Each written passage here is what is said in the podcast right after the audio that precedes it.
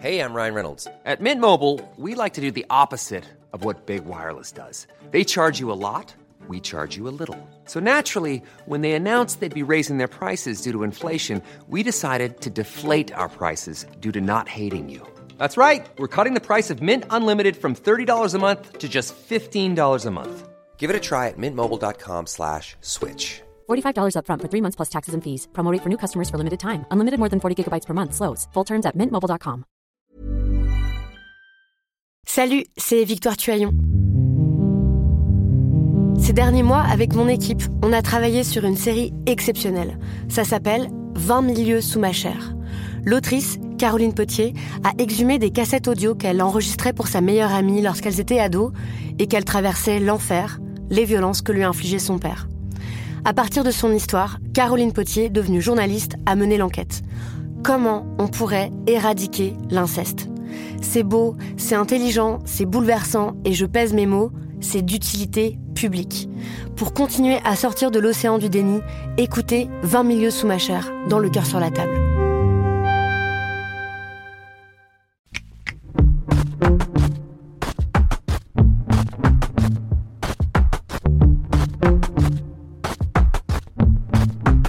On va faire un petit test.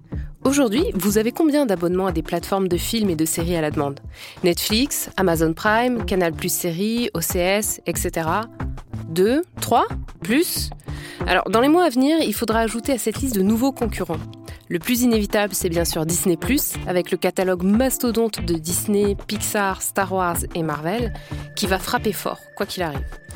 Mais il faudra aussi compter avec Apple ⁇ qui dispose d'un budget conséquent et compte bien faire venir des stars comme Jennifer Aniston ou Reese Witherspoon par exemple, pour créer des programmes originaux. Une ruée vers l'or dans laquelle la France semble un petit peu à la traîne. Toute la France Non. Un petit groupe de trois entités, France Télévisions, M6 et TF1, prépare un projet qui a beaucoup fait parler de lui ces derniers temps. C'est la plateforme Salto. Alors Salto, c'est une initiative française de SVOD, la vidéo à la demande par abonnement. Au-delà des détails de son modèle, on peut surtout se demander pourquoi elle a mis autant de temps à arriver. Pourquoi est-ce qu'on a la sensation qu'il est déjà trop tard? Que la plateforme, à peine initiée, part déjà perdante Ce sera notre épisode du jour. Bienvenue dans Programme B. À une époque, les dirigeants des chaînes françaises ne se gênaient pas vraiment pour expliquer le peu de bien qu'ils pensaient de la SVOD.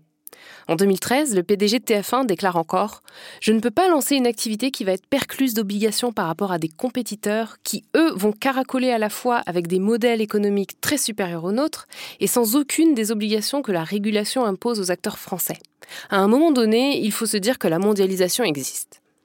En 2013 toujours, Nicolas de Tavernost, PDG de M6, enfonce le clou. La SVOD est un marché qui me paraît extrêmement difficile. Il laisse donc le soin aux grands acteurs plus forts que M6 de se développer sur ce marché. Et termine, les discussions avec TF1 n'ont finalement jamais eu lieu. En 2014, l'année d'après, Netflix arrive en France. Et là, c'est le drame. Aujourd'hui, cinq ans plus tard, la plateforme représente plus de 5 millions d'abonnés. Canal de son côté, est passé sous la barre des 5 millions d'abonnés en 2018. Les États-Unis dominent donc le marché et les acteurs français courent après le wagon. Pour retracer l'histoire du projet Salto, j'ai rencontré Marie Turcan, rédactrice en chef de Numérama, et je lui ai demandé de nous expliquer dans un premier temps, déjà, Salto, c'est quoi? Salto, c'est compliqué parce que c'est, pas un mot qui date d'hier. Hein. c'était déjà une plateforme euh, créée il y a, 5-6 ans euh, par France Télévisions, euh, pour un, truc qui n'avait rien à voir avec la vidéo à la demande par abonnement. Mais depuis quelques années, en tout cas depuis 2018, on entend beaucoup parler de Salto parce que c'est censé être la grande plateforme française en réponse ou en tout cas en alternative à des géants comme Netflix, euh, créés par trois grands groupes qui s'appellent France Télévisions, TF1 et M6. Donc euh, à la base, il y avait aussi d'autres acteurs qui auraient pu ou dû rentrer dans l'histoire. C'était genre Canal qui était à un moment dans les discussions. Euh, ils ont, ils ont, en fait, ça fait globalement à peu près 5 ans que euh, les acteurs français essayent de se mettre d'accord pour trouver une solution et trouver euh, une manière de s'accorder pour créer la réponse française à Netflix. Sauf que en fait, il y a eu énormément, énormément de bâtons dans leur roue, euh, que ce soit de leur côté ou du côté de l'administration ou du côté des régulateurs, ce qui fait qu'on arrive aujourd'hui en 2019 avec une plateforme un peu fantôme dont on parle beaucoup et on ne sait pas quand elle sera sortie. Est-ce que vous pouvez nous en dire plus justement sur ces bâtons dans les roues qu'il y a eu. Qu'est-ce qui s'est passé en fait en, cours En version courte, je pense qu'il y en a qui doivent s'arracher les cheveux. Il y a deux grands trucs. La première, c'est qu'il faut réussir pour trois grands groupes ou quatre grands groupes à s'accorder sur qui va mettre quoi et qui va proposer quoi comme contenu. Par exemple, Canal Plus a énormément de séries chouettes et que ce soit des productions originales ou des droits de diffusion de séries américaines. Et du coup, il fallait que eux, ils gagnent quelque chose à rentrer dans Salto par rapport à ce que un TF1 peut donner, qu'ils aient plutôt des émissions euh, de télé-réalité et des productions françaises comme, alors on parle souvent de Joséphine Lange Gardien parce que c'est censé être un peu drôle, genre ah sur Joséphine, il y aura Joséphine Lange Gardien sur Salto. Euh, après, moi je trouve pas ça si mal que ça. Finalement, il y a des gens qui ont envie de voir Joséphine Lange Gardien sur une plateforme de vidéo à la demande, donc ça peut être intéressant. Mais l'idée c'est qu'il fallait s'accorder entre elles. Euh, la deuxième, c'est les régulateurs. Et ça, c'est un gros problème. Et Delphine Ernotte, qui est la présidente de France Télévisions, est très, très agacée vis-à-vis de, cette lenteur administrative. Parce que quand trois gros groupes français qui représentent 80% euh, du temps d'audience euh, sur chaîne hertzienne s'accordent ensemble, bah, ça cause des, questionnements sur la concurrence. Et donc, il y a eu un dossier qui a dû être monté, envoyé à l'autorité de la concurrence européenne. ils pensaient que ce serait bon, sauf qu'en fait, l'autorité a mis euh, des mois à statuer pour dire non, finalement, en fait, c'est l'autorité française qui doit décider. Donc le dossier repart. Et donc, en fait, en 2018, on a les trois grands groupes qui font un super communiqué en disant regardez Salto, ça va être super, on lance un site. Donc la marque Salto est déposée, Salto.fr est lancé, le site, une espèce de page de coquille vide, quoi. Et on attend, et on attend, et on attend. Et pendant un an, on attend. Et Delphine Arnaud s'énerve. À chaque fois, moi, je, suis pas mal de, déplacements et de discours. Et à chaque fois qu'elle faisait des nouveaux discours, on sentait un peu l'énervement poindre parce que, en fait, on, sent qu'elle a envie de faire des choses bien, mais qu'en fait, il y a tellement de barrières et tellement de choses à, surmonter que ça devient compliqué. Et donc, il a fallu attendre là, très récemment, que l'autorité française de la concurrence valide le dossier de Salto. Euh, et maintenant qu'il est validé, eh ben, on découvre qu'il va y avoir pas mal de contraintes qui sont pour l'autorité quelque chose de positif parce qu'on empêche euh, d'avoir une trop grande concentration de pouvoir dans une seule instance. Mais en fait, d'un point de vue extérieur, et vu les acteurs externes étrangers comme Netflix ou Amazon, euh, Salto perd en puissance et en moyens. Par exemple, sur Salto, il pourra pas, sur la totalité des contenus, seuls 40% pourront provenir des trois grands groupes. Ça veut dire qu'il faudra qu'ils investissent dans d'autres programmes qui ne proviennent pas ni de TF1, ni de France Télévisions, ni d'M6. Donc, ils vont devoir acheter des, programmes pas très chers pour remplir leur catalogue et pour pas avoir l'impression qu'il n'y ait que ça sur la plateforme. C'est compliqué. Et il y a aussi le fait qu'ils euh, n'ont pas le droit de faire de la publicité gratuite pour Salto sur leurs antennes. Donc, TF1, M6, France Télévisions devront payer pour, euh, euh, pour faire de la publicité, pour un peu le truc qui finance en fait. Et le financement, dernière chose très importante, c'est qu'on parle d'un budget de 50 millions d'euros euh, pour un an. Euh, c'est absolument rien du tout quand on voit ce que les autres euh, géants peuvent mettre dans la, création. on, parle de Netflix évidemment, mais eux, ils s'endettent énormément, donc ils ont les moyens de le faire. Mais Netflix, c'est 15 milliards en un an de, dans les contenus originaux et l'achat de droits de diffusion, qui est très important aussi. Donc c'est un peu mal barré. Enfin, vu comme ça, sous l'aspect financier, ça a l'air assez complexe. Euh, est-ce qu'on peut aussi euh, juste euh, parler, je sais que Numérama a fait un article sur ça, mais sur le mode de, disponibilité en fait de Salto, sur, euh, sur les box, sur Internet, qu'est-ce qui va se passer? Moi, je l'ai appris en écoutant un discours de Nicolas Tavernos, le président de, M6, qui en fait, au, détour d'un discours, dit oui, et au fait, bah, Salto sera pas sur les box et les box Internet. Et en fait, c'est hyper important parce que lui, il le met en avant comme quelque chose de positif parce que si vous n'êtes pas sur les box, vous avez plus de liberté et d'indépendance pour gérer votre plateforme. En revanche, il faut savoir que la majorité du public visé par Salto, c'est des gens qui ont des box internet et qui regardent leur télévision par une box internet tout à fait classique. Donc, il sera possible de regarder Salto techniquement sur votre téléviseur connecté, mais il faudra le programmer, il faudra sortir de la box donc et le programmer spécifiquement. Et ça, c'est quelque chose que la majorité des gens ne savent pas faire. Bah, je parle, bah, peut-être pas les lecteurs de Numérama évidemment, mais euh, bah, moi je sais que ma, ma mère regardera pas Salto, quoi. Parce qu'en fait, c'est pas une chaîne classique, c'est pas une application qu'elle pourra avoir avec sa télécommande de sa box. Euh, et là, alors là, en fait, c'est pas que c'est un peu la goutte d'eau qui fait déborder le vase des contraintes, quoi. Parce que c'est quelque chose d'assez concret de se dire, bon, bah en fait, y a, si, si, le, si, si Salto n'est pas sur les box, très clairement, l'audience sera moindre. Et on s'en est rendu compte parce qu'il y a trois jours, quand Marc-Olivier Fiogiel a parlé de BFM TV, il a dit que globalement, si Free arrête de diffuser BFM TV, c'est une chute d'audience de 15% de base. Parce qu'en fait, 60% des gens regardent BFM TV via leur box. Évidemment, BFM TV, c'est pas la même chose que Salto. Hein. On est dans une chaîne de flux et tout ça. Mais ça reste important pour comprendre la force et la puissance des box dans le quotidien des Français. Et du coup, ça, ça, ça mène encore à se demander qui, qui et surtout comment on va regarder Salto et à quoi ça va servir. Euh, je voulais juste revenir en fait moi sur euh, les productions originales. On sait que Netflix en a, Amazon en a, HBO euh, du coup on, a beaucoup. En France c'est diffusé par OCS. Est-ce qu'il y aura des productions originales Salto? Et si oui, qu'est-ce que ce sera comme type de production? Officiellement, quand Salto a été présenté, c'était oui, c'était euh, aussi une plateforme à viser euh, euh, de production de contenus originaux. Donc, il était censé y avoir des séries ou des, émissions spécifiques à Salto. Aujourd'hui, on n'en entend absolument plus parler. on sait que qu'il y aura des émissions, on aura des, des, des vieilles séries. par exemple, vous aurez les anciens épisodes de Plus belle la vie, mais les nouveaux épisodes de Plus belle la vie ne seront pas dessus parce que les nouveaux épisodes de Plus belle la vie seront gardés pour la plateforme gratuite France Télévisions slash euh, de replay qui est gratuite sur Internet. Donc c'est extrêmement paradoxal parce que on sent un petit peu, et ça c'est mon analyse, que France Télévisions est en fait en train de développer un modèle assez chambé sur le web gratuit, qui est France TV slash, France TV, euh, France.tv, euh, avec du replay, avec des contenus originaux, et du coup se retrouve un peu embêté parce que finalement c'est beaucoup plus intéressant pour eux de miser sur ce, ce, bon acteur que de donner des contenus euh, sur Salto. Donc c'est là où on a appris aussi sur France Inter récemment qu'il n'y aurait pas des émissions comme Cache Investigation sur Salto alors que c'est une plateforme payante. Donc on, et en fait, tous les épisodes de Cache Investigation aujourd'hui sont disponibles gratuitement sur YouTube. Donc il y a une espèce d'incohérence à vouloir faire payer ou vouloir convaincre les Français de payer pour une offre qui en fait est une espèce d'agrégation de contenu gratuit disponible sur les autres chaînes ou anciens. Alors euh, j'imagine qu'il y a des gens qui seront très heureux de payer 4,50 euh, euros par mois pour voir pour binge-watcher Navarro euh, ou des séries qu'on ne voit plus. c'est possible, mais je que, euh, que, que l'offre euh, aura besoin de choses beaucoup plus attrayantes et en tout cas des produits d'appel comme l'ont fait des Disney+, comme le feront des Disney+, comme l'ont fait des Netflix ou des Amazon euh, pour attirer des, des nouveaux abonnés.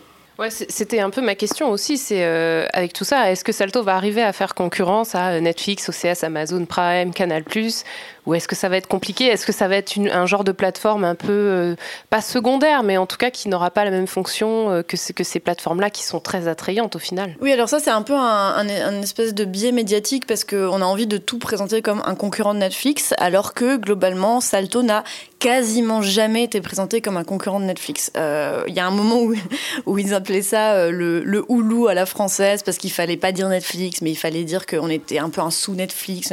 En gros, moi je je le vois vraiment comme une alternative qui pourrait être positive, c'est-à-dire une plateforme où vous pouvez voir énormément de contenus français qui vous ont plu, que ce soit des émissions de qualité ou pas, euh, des, euh, des séries de qualité ou pas, enfin, de, de, voir un peu toutes les productions françaises qu'il y a et de payer pas très cher, je sais pas, 4 euros par mois.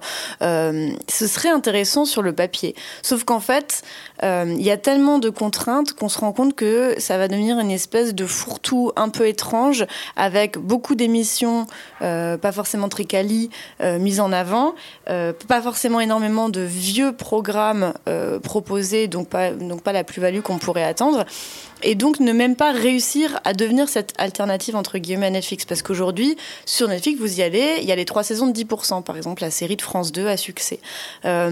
Aujourd'hui, Netflix est en mesure de racheter les droits de diffusion de 10% à chaque fois. À chaque fois qu'il veut les perdre, il pourra, euh, il y aura une espèce de système d'enchères et ce sera au plus grand, euh, à celui qui défoncera le plus d'argent, qui, euh, qui réussira à obtenir ses droits. Donc France Télévisions il y a quelques temps, a essayé de lutter contre ça et a décidé de passer des accords avec les producteurs pour que ce genre de situation ne puisse pas se reproduire. C'est-à-dire, si France Télévisions finance à plus 60% à une production et s'accorde le droit de, euh, de, de diffuser sur sa propre plateforme et, euh, du coup euh, d'empêcher de, ce, ce, ce, Netflix gourmand. Quoi. mais aujourd'hui, des séries comme 10%, seront toujours soumises à cette règle qui font que euh, elle sera sûrement jamais sur Salto et elle sera sûrement toujours grappillée par Netflix qui pourra la mettre en avant en disant mais nous aussi on a des contenus français, euh, voyez bien.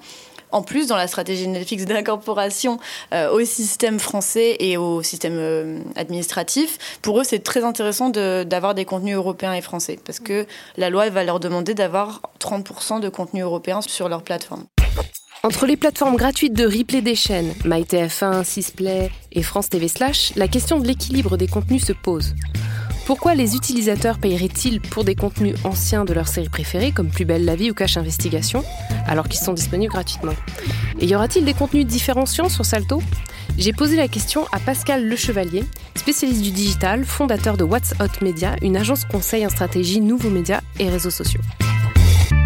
Salto arrive à un moment euh, un peu charnière de, la vie des plateformes, euh, parce qu'on va assister euh, déjà en quelques mois à, une profusion de lancements, euh, en particulier aux États-Unis, mais qui arriveront sans doute et certainement en début d'année 2020 en France.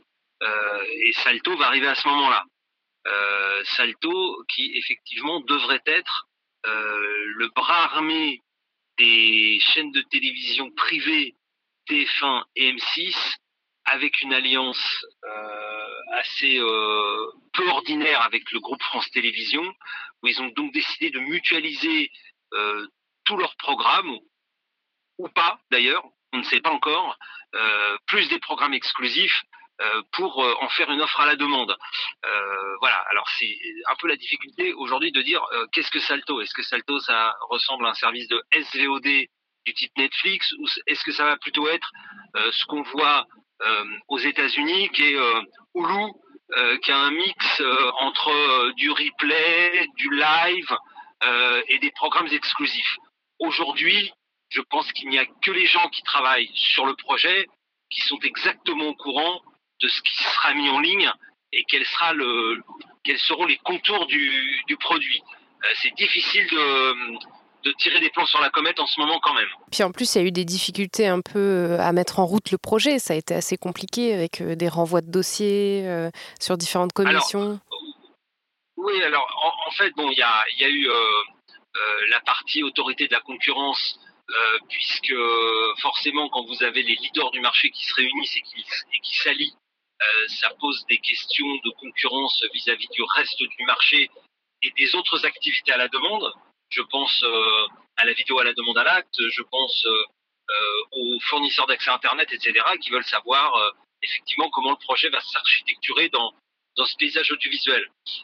et puis aussi le fait que Salto arrive à un moment où, après avoir dit surtout jamais de SVOD, je pense en particulier à Nicolas Taverneau qui l'a déclaré dans la presse en disant jamais je ferai de la SVOD, bah, finalement... Il a changé d'avis il a, changé d'avis. Bon, alors vous allez me dire, euh, il n'y a que les hum qui ne changent pas d'avis. Oui, euh, le marché a changé aussi. Euh, il est certain que avec 10 ans de recul par rapport à l'arrivée de Netflix, aujourd'hui, on, a l'impression qu'effectivement la SVOD est une réponse positive aux attentes du marché, des téléspectateurs qui veulent consommer l'audiovisuel dans, sa grande splendeur différemment, de manière complémentaire avec ce qu'on faisait jusqu'à maintenant, euh, c'est-à-dire de la télévision linéaire. Ouais, et puis est-ce qu'il n'y a pas aussi un, peut-être un problème de mentalité, parce que vous le disiez que, Nicolas de Tavernos euh, a, dit à une période on fera jamais ça. Euh, eh, on a quand même 5 ans de retard sur Netflix. Netflix qui est arrivé en 2014, là, on, est quand même très loin derrière en France. Est-ce qu'il y a un changement de mentalité qui s'est opéré ou est-ce que c'est purement business pour le coup? Alors, très sincèrement, je pense que euh, avant le changement de mentalité, il y avait surtout des, dirigeants de, chaînes euh, qui n'y croyaient pas du tout. Euh, alors, ils n'y croyaient pas parce que ils n'avaient peut-être pas la vision stratégique de, ce que pouvait représenter ce marché. Et puis, à ce moment-là, de, la vie de leurs entreprises, ils avaient peut-être autre chose à faire, c'est-à-dire d'autres priorités. Il faut pas oublier qu'une entreprise, gère avec des priorités et qu'à certains moments, on dit ça, on le fera plus tard ou on le fera pas. Euh, dire qu'il y a un changement de mentalité, peut-être, mais c'est surtout, euh, c'est surtout que euh, le consommateur, le téléspectateur, l'internaute a fait son choix. Aujourd'hui, on voit dans les dans les chiffres qui sont publiés un peu partout dans le monde que la SVOD, c'est un véritable raz-de-marée. Et donc, ne pas monter dans ce train-là, pour le coup, maintenant, serait une erreur stratégique. Alors la vraie question, c'est de se dire, est-ce qu'il n'est pas trop tard? Alors, quand on prend euh, le marché du point de vue de Netflix, bah oui, tout le monde a maintenant 12 ans de retard, mais quand on le prend euh, du point de vue des studios américains qui sont tout juste en train de démarrer, peut-être que les dirigeants de Salto se disent, bah vous savez, on, va faire l'effet euh, l'effet de, de l'aspiration en Formule 1 ou en, ou en cyclisme, euh, ben, de se lancer dans le, premier quoi. Voilà, de se lancer dans le sillon des nouveaux Américains qui vont arriver en début d'année prochaine, va créer une, une nouvelle dynamique sur le marché de, de la SVOD, de la vidéo à la demande par abonnement, et forcément ça va profiter à tout le monde. Euh, et donc ça profitera à Salto. Peut-être que c'est un raisonnement. Sais ouais, ouais, c'est peut-être ça, parce que c'est vrai que là, on assiste quand même à une grosse offensive euh, d'autres entités envers Netflix, euh, Disney+, HBO Max, etc., qui, qui cherchent vraiment à attaquer Netflix sur son territoire. Et, et du coup, peut-être que ça peut favoriser Salto. Ouais, peut-être. après, après voilà, on, franchement, c'est difficile d'anticiper. Puis de euh, tant qu'on n'a pas vu le, le produit, euh, euh, Salto, c'est pas que, que l'alliance de ces trois chaînes.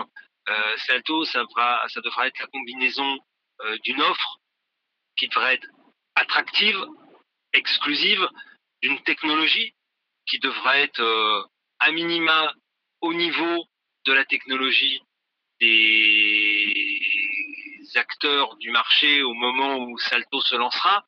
Euh, et euh, derrière, il faudra aussi euh, compter sur des investissements marketing qui devront soutenir le lancement de Salto.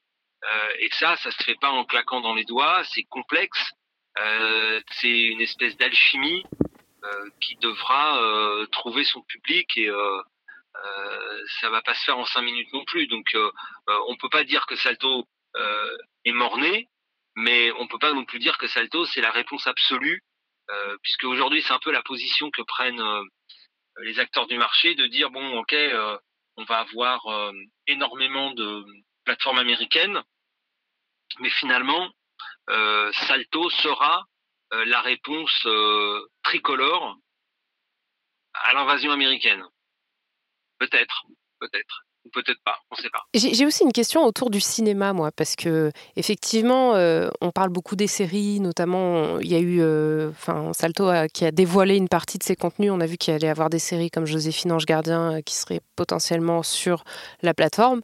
moi, je me pose la question du cinéma parce que ça a longtemps été problématique en France. Il y, a beaucoup de verrous, c'est très compliqué, on sait, avec la chronologie des médias et, et Canal qui a, qui a aussi une certaine, un certain rôle à jouer euh, dans le cinéma. Donc, est-ce que, est que vous pensez que potentiellement il pourrait y avoir des films sur Salto? Déjà, il va falloir comprendre ou savoir où Salto se positionne par rapport à la chronologie des médias. Euh, si Salto. Vous pouvez juste nous rappeler ce que c'est euh, la chronologie des médias pour, pour les auditeurs ben, Alors, la, chronologie des médias, c'est une invention française qui, en fait, positionne sur un axe temporel la sortie et l'exploitation des films de cinéma de la salle jusqu'à la VOD gratuite. Euh, et euh, cette chronologie, en fait, a pour but euh, de maximiser chaque fenêtre d'exploitation euh, dans le cadre des obligations de financement que chaque fenêtre a vis-à-vis du collecteur, c'est-à-dire du CNC, du Centre national du cinéma et d'image animée. Voilà. Donc euh, la chronologie, en fait, organise la vie euh, temporelle d'un film de cinéma de sa sortie en salle jusqu'à son euh, énième exploitation télévisuelle. Et donc, cette chronologie avait été construite pour la salle, puis la vidéo, puis la télévision. Et évidemment, sont venus s'insérer dans cette chronologie la vidéo à la demande à l'acte, la VOD classique, et la vidéo à la demande par abonnement, la SVOD. Et c'est là où le positionnement de Salto est important, parce que euh, aujourd'hui, un film, pour qu'il puisse être présenté sur une plateforme de SVOD, euh, c'était jusqu'à maintenant 36 mois après la sortie salle. Et dans le cadre de la nouvelle euh, chronologie des médias, euh, un film pourrait sortir 16 mois après sa sortie salle, à condition d'être ce que le CNC appelle un contributeur, euh, comment dirais-je, vertueux, c'est-à-dire qu'il accepte de verser X% de son chiffre d'affaires en investissement dans le cinéma, comme les chaînes de télévision, comme le fait Canal+. Euh, donc tout ça est très compliqué. Donc euh, aujourd'hui, c'est prématuré de savoir ce que fera Salto, parce qu'il faut déjà que Salto se positionne euh, en tant qu'opérateur, parce qu'on a compris quand même que dans les descriptions qui étaient faites de Salto, il y allait avoir du replay. et voilà, donc il faut attendre que toutes ces étapes soient franchies. et donc oui, il pourrait y avoir du cinéma pour répondre à la question. il pourrait y avoir du cinéma. Euh, dans le cadre de la chronologie des médias. Et donc, vous n'aurez pas de film frais et exclusif sur Salto, sauf si euh, Salto achète des droits de films qui ne sortiront pas en salle. Ce qui paraît quand même assez compliqué. Hein. Ben, ce qui est le cas de Netflix. Je vais prendre l'exemple d'un du prochain euh, énorme blockbuster que Netflix doit sortir qui s'appelle The Irishman, qui est le film de Martin Scorsese avec Al Pacino et Robert De Niro. Euh, ce film-là, en théorie, va être exploité directement par Netflix sur sa plateforme. Et pour pouvoir faire ça, ça veut dire que le film ne sortira pas en salle.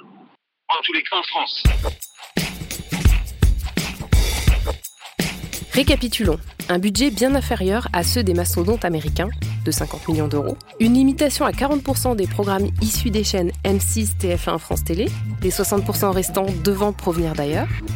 Pas de publicité gratuite pour Salto sur leur chaîne, pas de programme inédit venant du trio M6 TF1 France Télé, une absence des box internet alors qu'elles sont un levier puissant pour atteindre les consommateurs, et pas de véritable produit d'appel ni de possibilité financière d'en créer. Au final, si l'aventure Salto a eu du mal à démarrer, c'est peut-être parce qu'il s'agit d'un saut un peu trop périlleux. Merci à Marie Turcan et Pascal de Chevalier pour leurs réponses. Programme B, c'est un podcast de Binge Audio, préparé par Lauren Bess et réalisé par Quentin Bresson. Abonnez-vous sur votre appli de podcast préféré pour ne manquer aucun de nos épisodes. Facebook, Twitter et consorts pour nous interpeller. Programme B at binge.audio pour nous écrire. Et retrouvez dès lundi Thomas Rozek pour un nouvel épisode. D'ici là, bon week-end.